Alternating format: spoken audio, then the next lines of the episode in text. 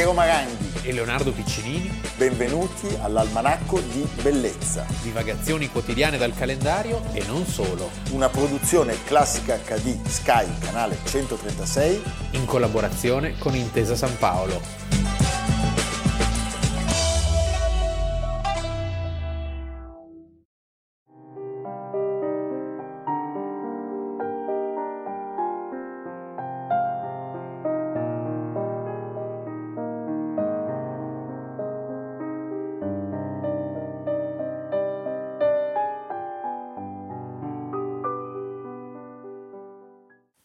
Almanacco di bellezza 25 febbraio, Leonardo Piccinini. Piero Maranghi. Avete visto il martirio di Sant'Orsola per introdurre un personaggio importantissimo della nostra storia, della storia dell'arte tutta, e il martirio di Sant'Orsola perché è l'equivoco che portò il grandissimo banchiere umanista Raffaele Mattioli e la sua banca commerciale ad acquistare un quadro pensando fosse del protagonista della prima parte del nostro almanacco di oggi, Mattia Preti. E invece era molto di più. Era molto di più perché si scoprì poi essere Caravaggio. Caravaggio. Anzi, c'è chi dice che quel quadro abbia una luce così speciale perché il procuratore con la fretta di venderlo, di spedirlo a Genova dal committente, l'avesse esposto al sole prima ancora che si asciugasse la pittura e questa cosa lo flashò. Sarà così? Non lo sapremo, non lo sapremo mai. mai. I protagonisti sono tutti morti. Sono tutti morti. Però noi oggi parliamo di Mattia Preti. Cioè Mattia un... Preti, il più grande artista calabrese di sempre. Beh, incredibile. Sì. Eh, perché lui era nato a Catanzaro sulla Sila. Sulla Sila. In provincia di Catanzaro nel 1613, il 25 febbraio. Il 25 Dunque febbraio. Quindi... non ha fatto in tempo a conoscere Caravaggio. No, e poi l'avversario ma... è tondo. Sì, con un 10 in più. Beh, vabbè. Vabbè, eh, meglio che niente. Sì, insomma, 410 anni. Eh, 410. Eh, a Taverna era nato. Sì. La famiglia non era nobile, ma era onorata. Lui appunto non ha fatto a tempo a conoscere Caravaggio però, si è imbevuto nella sua vita dell'atmosfera caravaggesca. L'ha perché, quasi inseguito. Sì, perché la sua, prima, la sua prima tappa e poi comunque un luogo in cui soggiornerà tantissimo è proprio Napoli, che di tutte le città in cui Caravaggio è passato è quella che ha tenuto più a lungo la sua eredità, sì, con artisti che lui guarderà più... molto come Stanzione, Battistello Caracciolo, cioè c'è tutta una scuola. Battistello che, Caracciolo. Battistello Caracciolo, voilà. E... Beh, devo dirti, effettivamente è anche la città dove Caravaggio forse è stato meglio. Sì, i vicoli di Napoli. I vicoli di Napoli. Sì. Eh. E non è solo un caravaggesco tout court, cioè è uno attento a tutti gli sviluppi dell'arte di quel periodo, anche perché diciamo che la, l'onda caravaggesca non è l'unica, anzi, cioè, anzi, ben più importante è il movimento di artisti che guardano a Bologna. E, e quindi lui sicuramente deve molto anche ad artisti come Domenichino, Alan Franco, ma direi anche ad altri. Insomma, uno che riprende i colori del grande, della grande pittura cinquecentesca è Nicolas Poussin e direi anche un altro grandissimo che a Napoli diventa un vero protagonista che è Luca Giordano. Eh. Quindi diciamo che è un artista attento a molte influenze. Ha la fortuna di avere un fratello non bravo quanto lui che lo aveva ma molto ben introdotto a Roma sì. e lui quindi a un certo punto decide di scappare letteralmente dalla Calabria che forse gli sta stretta e di raggiungere Gregorio che è ben introdotto negli ambienti romani e papalini e c'è questo lungo periodo di apprendistato però il talento suo è fuori discussione e quindi a un certo punto Mattia Preti emerge. Noi abbiamo parlato recentemente, cioè qualche mese fa, di un'opera giovanile di Mattia Preti, il concertino del municipio di Alba, perché fu un'attribuzione eh, di Roberto Longhi, Longhi del 1943, quindi di 80 anni fa esatti, in cui quest'opera che era attribuita allora a Caravaggio viene restituita a Mattia Preti, tanto per dire quanto guarda, soprattutto nel momento giovanile, al grande, al grande artista lombardo. Lui appunto Napoli, Roma, eh, direi Malta, sono Malta. le tre grandi e anche tappe. questo è significativo. Sì, a Malta sarà la tappa più felice perché entrerà a far parte di questo sistema eh, dei, di, cavalieri. dei cavalieri, dal che lui si chiamerà eh, il Cavaliere Calabrese. Il Cavaliere Calabrese. Beh, devo dire che anche in questo la sua aderenza al percorso di Caravaggio è totale. Anzi, forse mi viene da dire che Malta ha dato a lui quel che ha tolto a Caravaggio.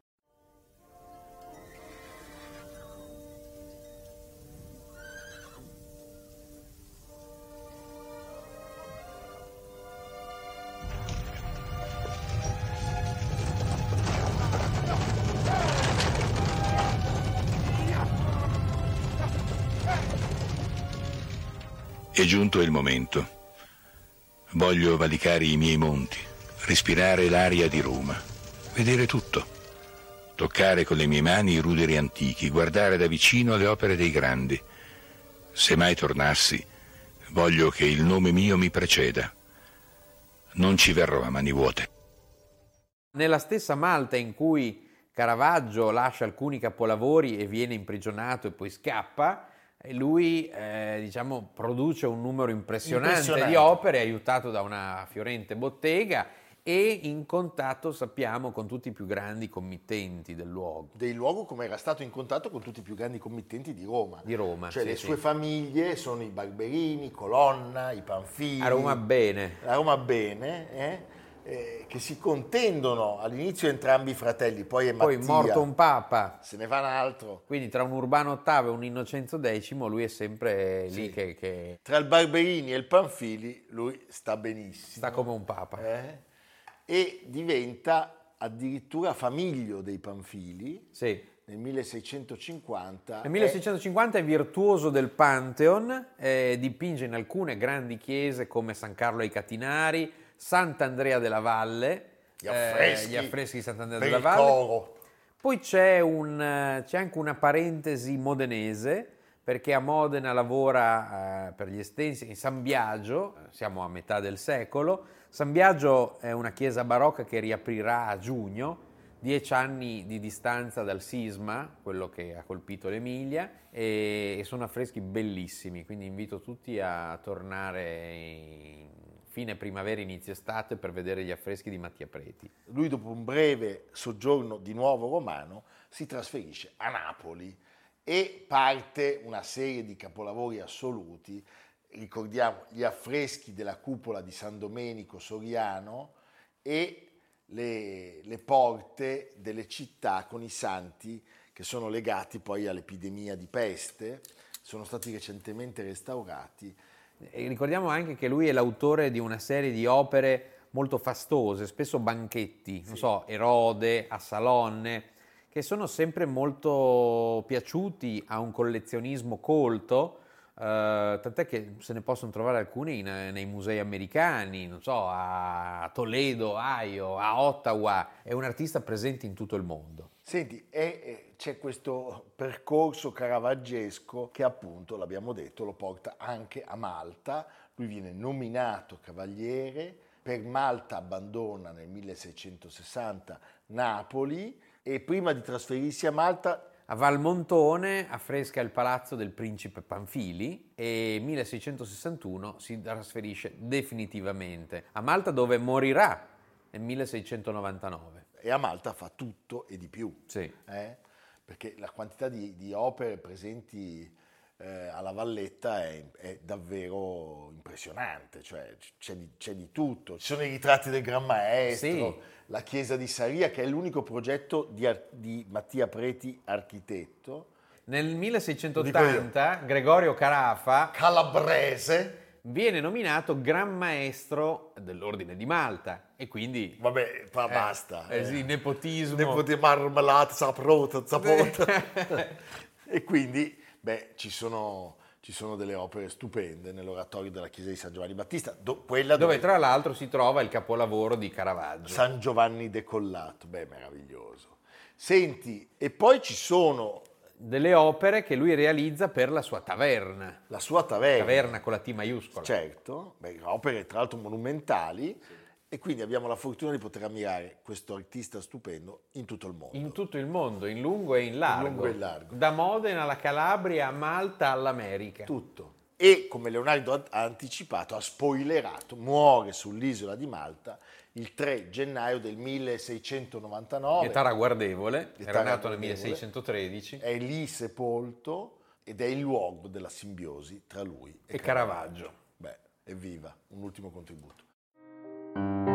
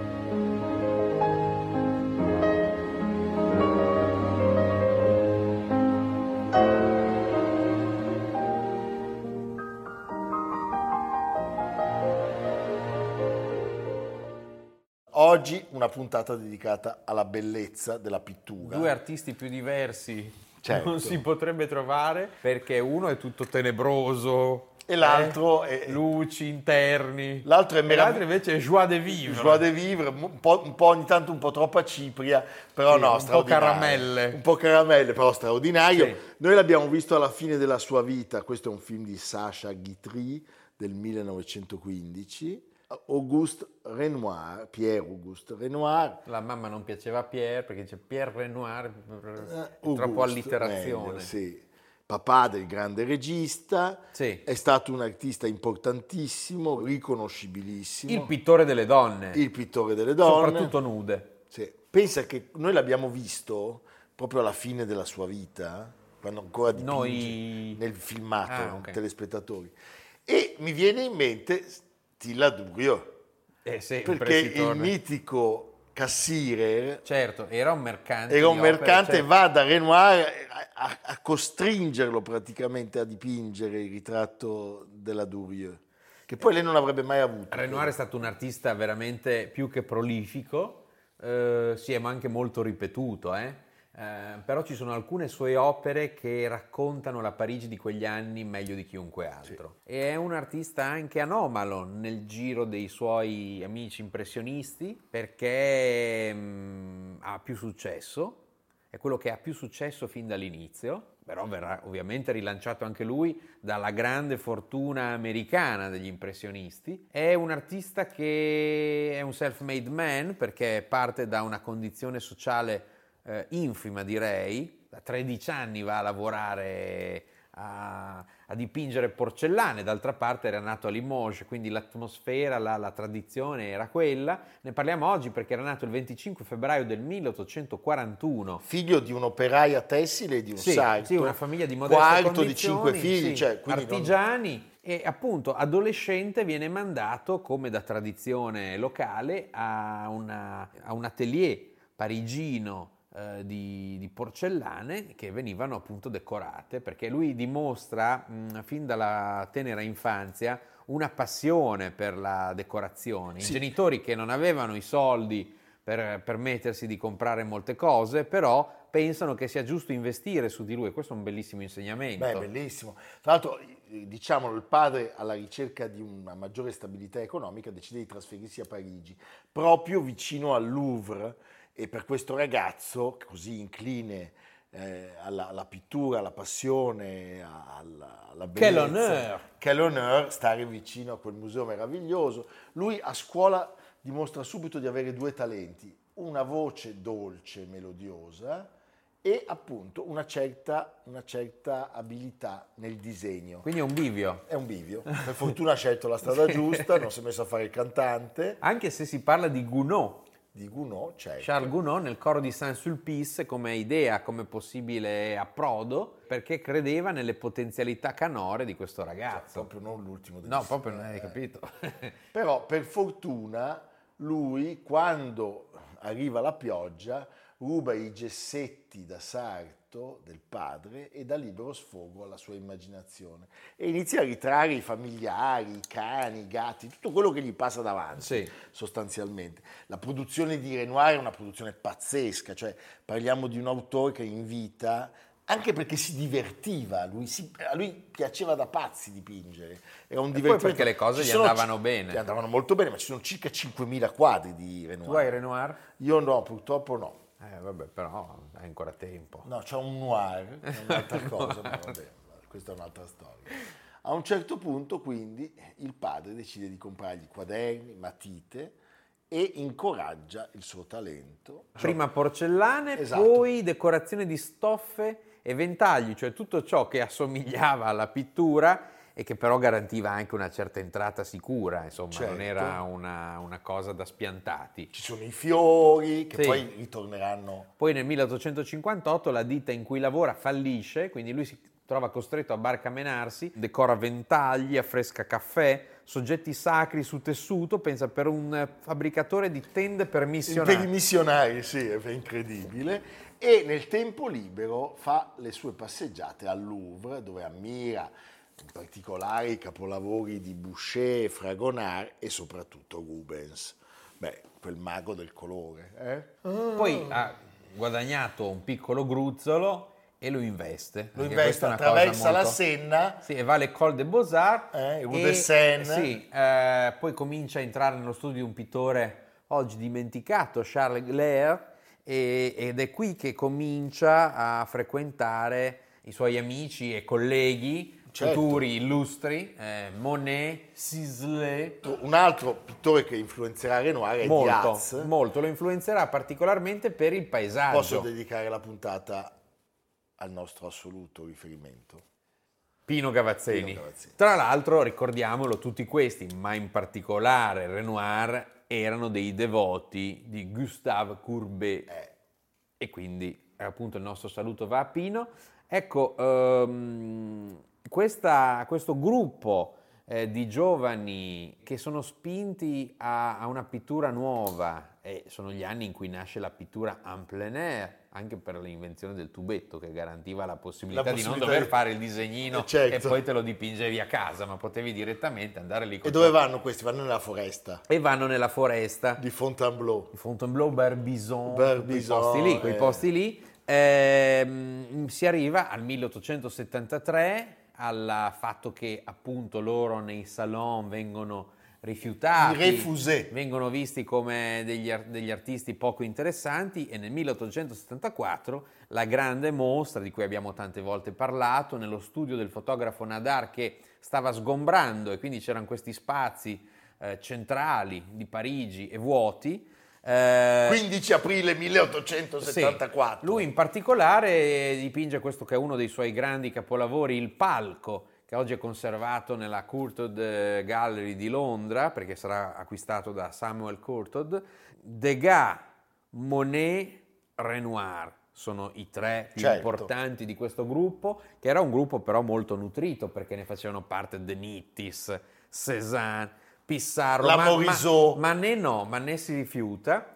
E il fratello di Renoir, Edmond, cura il catalogo. Monet espose il famoso quadro che ebbe un'enorme sfortuna, ma un'enorme fortuna nel nome, Impression Soleil Levant, che in modo sarcastico dette al, al, al gruppo il, così, l'appellativo di impressionisti. Quindi molte critiche, molta derisione. Il quadro di Renoir fu però uno dei più apprezzati. Sì. Forse perché il soggetto, questo soggetto di teatrale, di due che stanno a teatro, borghese, poi lei è bellissima perché poi questa è prima, una delle prime occasioni in cui lui dipinge le donne, le donne. che come abbiamo detto prima sarà un po' la, la sua cifra, uno dei suoi soggetti prediletti. Lui diventerà in breve il grande cantore della vita quotidiana parigina, cioè lui cioè, è proprio l'artista parigino per eccellenza, ma di una Parigi che non è per forza una Parigi altolocata, è la Parigi del Moulin de la Galette. Sì, quella dei canottieri. Sì. Appunto arriva poco dopo, nel 1876 arriva Bal au Moulin de la Galette. Eh, oggi è conservato al Musée d'Orsay, è stato appena spostato dalla sua collocazione abituale perché in questo periodo è esposto questo nuovo acquisto bellissimo di Gustave Caillebot, eh, ah, del rematore che del è rematore. stato acquistato grazie alla generosità del gruppo LVMH proprio di rematori parli e ci viene in mente la colazione dei canottieri. Certo. Che eh, ritrae anche la sua modella e poi sposa Aline Charigot. Lui la sposerà nel 1890, nasceranno tre figli, beh, tutti con una carriera nel cinema. Jean Renoir, l'autore di quel capolavoro assoluto, La grande illusione. La, la règle du jeu. La règle du jeu tutto questo periodo artistico è preceduto da un viaggio in Nord Africa, sì. dove lui riesce a, a lenire alcune inquietudini che sono sorte, e poi un altro viaggio fondamentale è quello in Italia. Perché lui si innamora dell'Italia. Venezia, Padova, Firenze, naturalmente Roma. Gli stanno al cielo come le navi al mare, come il sole all'orizzonte la sera com'è vero che non voglio tornare a una stanza vuota e tranquilla dove aspetta un amore lontano e mi pettino i pensieri col bicchiere nella mano. Chi di voi l'ha vista partire? Dica pure che stracciona era, quanto vento aveva nei capelli, se rideva, se piangeva la mattina che prese il treno e seduta accanto al finestrino vide passare l'Italia ai suoi piedi giocando a carte col suo destino. Ora i tempi si sa che cambiano passano e tornano tristezza e amore da qualche parte c'è una casa più calda. Sicuramente esiste un uomo migliore. È un artista del tutto désengagé cioè l'artista della spensieratezza, non c'è nessuna, eh, nessun accenno ai tumulti, alle guerre, niente. Eh, diceva dell'Italia, il problema dell'Italia è che è troppo bella. Sì, sì è un uomo che ama la vita, eh, un quadro, un altro quadro fantastico suo, 1886, 85-86 alla National Gallery, Gli Ombrelli. Sono, sono opere straordinarie che, che raccontano di una, di una Parigi che è al culmine dello sviluppo urbano, architettonico, la Francia è un impero coloniale e la città si ingrandisce sempre di più sul piano di Haussmann. Abbiamo parlato di Courbet che ritrae Berlioz, lui nel suo viaggio in Italia si spinge a Napoli, a Capri, a Pompei e a Palermo e a Palermo immaginiamo l'Hotel de Palma, sì. incontra Richard, Richard Wagner. Wagner e lo ritrae e poi tornato in Francia è una star e gli danno la Légion d'honneur la Légion d'honneur on la demande pas on la refuse pas on la met pas on la met pas eh? Senti il gruppo degli impressionisti ormai è disgregato e lui, e lui inizia a, a stare male. In quel momento di successo planetario però... Che arriva una malattia che lo inibisce profondamente, molto dolorosa, un'artrite reumatoide che lo tormenterà sino alla morte, causandogli, pensa addirittura, la paralisi degli arti inferiori. Semi-paralisi. Sì, quindi dei... poverino. Lui dipingeva con i pennelli sì. legati sì, alle... Sì, e la, la, la, pittura per lui era anche una terapia, insomma, perché non poteva fermarsi. E... Però ecco, gli medici gli lo consigliano di andare in per Costa la Costa Azzurra, Azzurra a Cagnes-sur-Mer. Cagnes-sur-Mer e pian piano lui eh, si spegne perché Aline muore, si spegne nel 1915, Renoir morirà quattro anni dopo, il 3 dicembre del 1919. Secondo il Questa figlio Jean, meraviglioso, le sue ultime parole pronunciate la sera prima di morire, mentre gli vengono tolti i pennelli dalle dita rattrapite, sono state credo di incominciare a capire qualcosa. Ah, Bellissimo. Meraviglioso. Un contributo. Mi piace molto questo quadro. È la colazione dei canottieri di Renoir. Ebbene, dopo tutti questi anni, la sola persona che faccio ancora fatica a delineare è la ragazza con il bicchiere d'acqua. È al centro eppure ne è fuori. Forse è solo diversa dagli altri. Eh? E in cosa? Non saprei. Quando era piccola, lei non doveva giocare spesso con gli altri bambini. Forse non ci ha mai giocato. Allora è, è l'altro, il tizio che alza la mano. Sì. Ah. Lei è innamorata di lui. Sì. Ah. Beh, credo sia venuto il momento per lei di correre davvero il rischio. Ci sta pensando. Stai escogitando uno stratagemma? A lei piacciono molto. Ah, gli stratagemmi. Sì. In effetti è un po' vigliacca. Credo sia per questo che non riesco ad afferrare il suo sguardo. Lo ricordiamo, tutte le puntate sono disponibili anche in podcast su Spotify, Apple Podcast e Google Podcast di Intesa San Paolo. On air cercando Almanacco di Bellezza 2023. Leonardo, c'è uno splendido libro che aspetta di essere acquistato. E non fatelo aspettare. Non fatelo aspettare, ordinatelo. Sì. E vi vogliamo mostrare il procione perché eh, abbiamo detto che gli amichetti che erano venuti a giocare sullo scivolo sono stati cacciati da Amerigo e adesso lui guarda la sua trasmissione preferita che come vi abbiamo anticipato è Porta a Porta. Vedete il procione che guarda Porta a Porta? Buonasera al pubblico Porta a Porta, buonasera a Sergei Sergeyevich Razov, ambasciatore russo presso la Repubblica Italiana. Grazie per aver accettato Leonardo, dove andiamo? A Londra è vero. Voi ministro. Io corriero. E la Susanna, segreta ambasciatrice, non, non sarà, non, non sarà, sarà. Figaro il dice. Va bene. Va bene. Eh, moriva 300 anni fa, il 25 febbraio del 1723, Sir Christopher Wren. Christopher Wren è l'artista l'architetto che più di ogni altro ha plasmato Londra dopo il grande incendio del Great Fire nel 1666. Eh, andate a rivedere le sue architetture, la City più di, di, di, ogni altra parte di Londra, le sue chiese, la cattedrale di St. Paul, il magnifico complesso dell'Old Royal Hospital a Greenwich. Sono architetture straordinarie che guardano al classicismo, che guardano al barocco francese, che guardano all'Italia, a Vitruvio, a Palladio, a tutti i nostri grandi architetti, lui è sepolto in St. Paul, nella cattedrale di St. Paul e la sua lapide così recita. Qui nelle sue fondamenta riposa l'architetto di questa chiesa e città, Christopher Wren, che visse per oltre 90 anni, non per il proprio tornaconto, ma per il bene comune. O tu che leggi, se cerchi il suo monumento, guardati attorno. Ma quanto è bravo questo Leonardo Piccini? No, Ren è bravo. No, Ren è bravo, ma anche, anche Leonardo lui. Piccini. Io no. No. Io no. No, no, Vabbè, anche Piero. Non ti Piero buttare giù, bravo, Piero, molto dai. bravo. Non Piero. ti buttare non giù, far dai, così, Piero, non far dai. così, non piangere. Ci vediamo domani. Sì.